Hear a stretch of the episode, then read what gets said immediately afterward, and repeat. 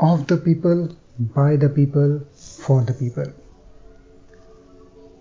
सोचिए दोस्तों, कहाँ सुने हैं आपने ये शब्द?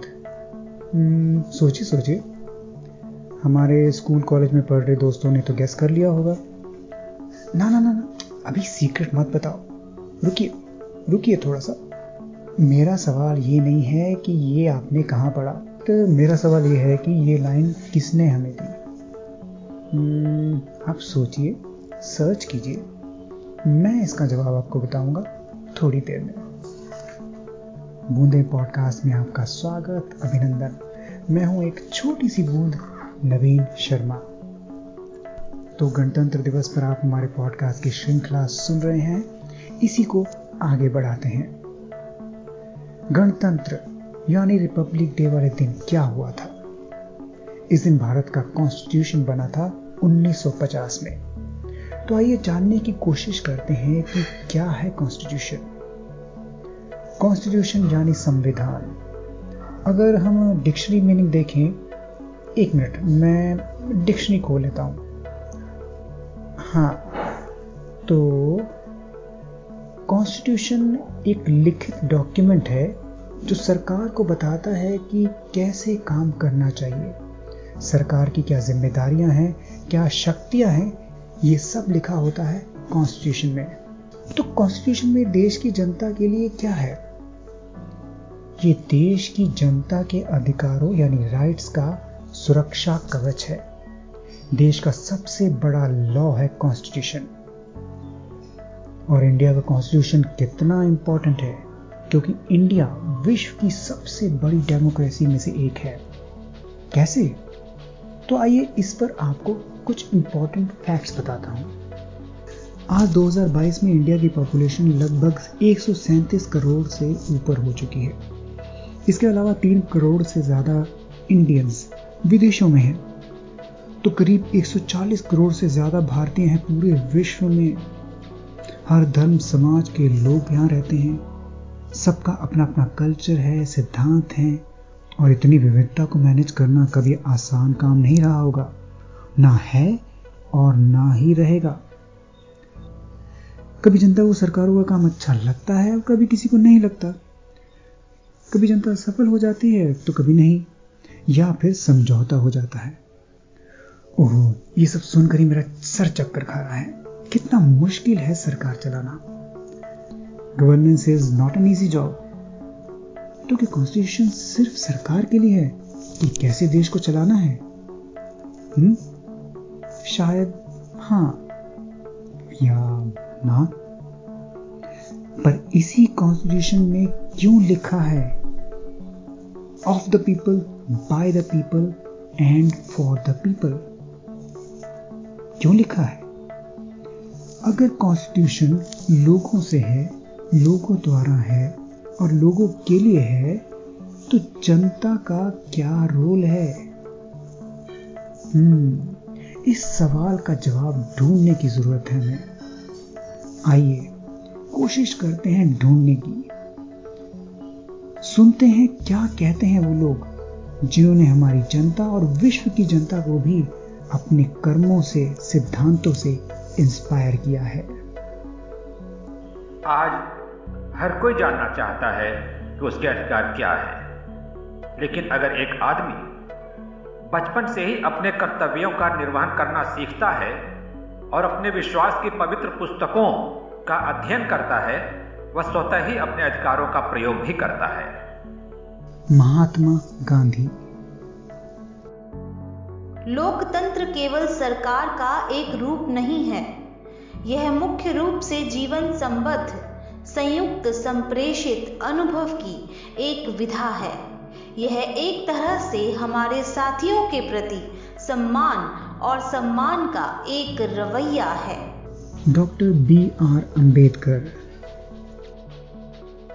हम भारतीयों को अब ये भूल जाना चाहिए कि वह राजपूत, सिख या जाट या फिर किसी भी धर्म या समाज का है। उसे याद रखना चाहिए कि वह एक भारतीय है और उसे इस देश में हर अधिकार प्राप्त है, लेकिन कुछ कर्तव्यों के साथ। सरदार वल्लभ भाई पटेल। मैंने सपना देखा कि जीवन आनंद है।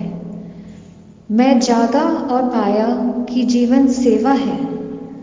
मैंने सेवा की और पाया कि सेवा में ही आनंद है। रविंद्रनाथ टैगोर। एक व्यक्ति एक विचार के लिए मर सकता है, लेकिन वह विचार उसकी मृत्यु के बाद हजार जन्मों तक दोबारा जन्म लेता रहेगा। जय हिंद। सुभाष चंद्र बोस।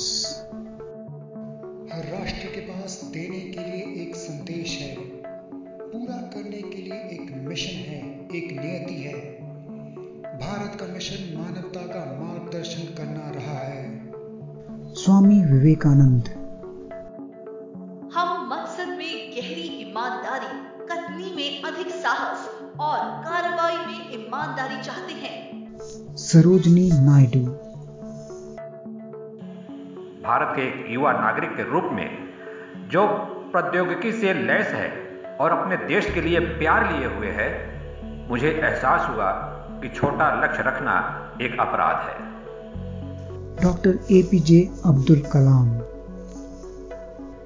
ये सब महान हस्तियां किनको संबोधित कर रही हैं? सोचा आपने? ये सब हमें, यानी जनता को संबोधित कर रही हैं। ये सब बातें उन्होंने हमें सिखाने के लिए की हैं। आखिर किस ओर इशारा कर रही हैं? ये सभी कथन हमें ये समझाने की कोशिश कर रहे हैं कि ये देश हमारा है, हमसे ये देश है। हम जो भी काम करें उसे दिल से करें, मन से करें।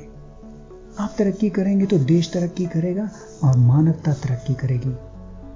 शायद इसीलिए ये लिखा है हमारे संविधान में, of the people, by the people, for the people.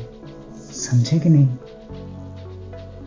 और अब वो सवाल जो मैंने छोड़ा था आपके लिए, of the people, by the people, for the people, ये जो शब्द हैं ये किसने हमें दिए? तो सही जवाब है अमेरिका के सोलहवें राष्ट्रपति अब्राहम लिंकन ने। अब्राहम लिंकन ने यह शब्द अपने बहुत ही प्रचलित द गेटिसबर्ग संबोधन में उन्नीस नवंबर अठारह सौ तिरसठ में कहे थे, और यह संबोधन दुनिया के सबसे प्रचलित संबोधनों में से एक गिनी जाती है। उनके इसी संबोधन में से विश्व के हर जनतंत्र यानी डेमोक्रेसी ने यह शब्द लिए। हालांकि अब्राहम लिंकन ने भी यह शब्द एक और जगह से लिए थे। तेरह सौ चौरासी में जॉन विक्लिफ ने बाइबल की ट्रांसलेशन पर प्रस्ताव में ये कथन बाइबल के लिए कहे थे। तो कैसा लगा आज का हमारा ये पॉडकास्ट? आप हमारा पॉडकास्ट छब्बीस जनवरी यानी कि गणतंत्र दिवस से सुन रहे हैं। आप हमसे इंस्टाग्राम, फेसबुक पेज से भी जुड़ सकते हैं। आईडी है बूंदे डॉट पॉडकास्ट। आप हमें ईमेल भी कर सकते हैं बूंदे dot podcast at the rate ji mail dot com पर, B O D E N dot P O D C A S T. आपकी क्या सजेशन है? आप किस चीज पर, किस बात पर हमारा अगला पॉडकास्ट सुनना चाहते हैं? ये आप हमें ईमेल करके बता सकते हैं या फिर सोशल मीडिया के जरिए भी हमें बता सकते हैं। जल्दी हम फिर से मिलेंगे और भी एंटरटेनिंग और जानकारी भरे एपिसोड लेकर। Good bye, अवॉर।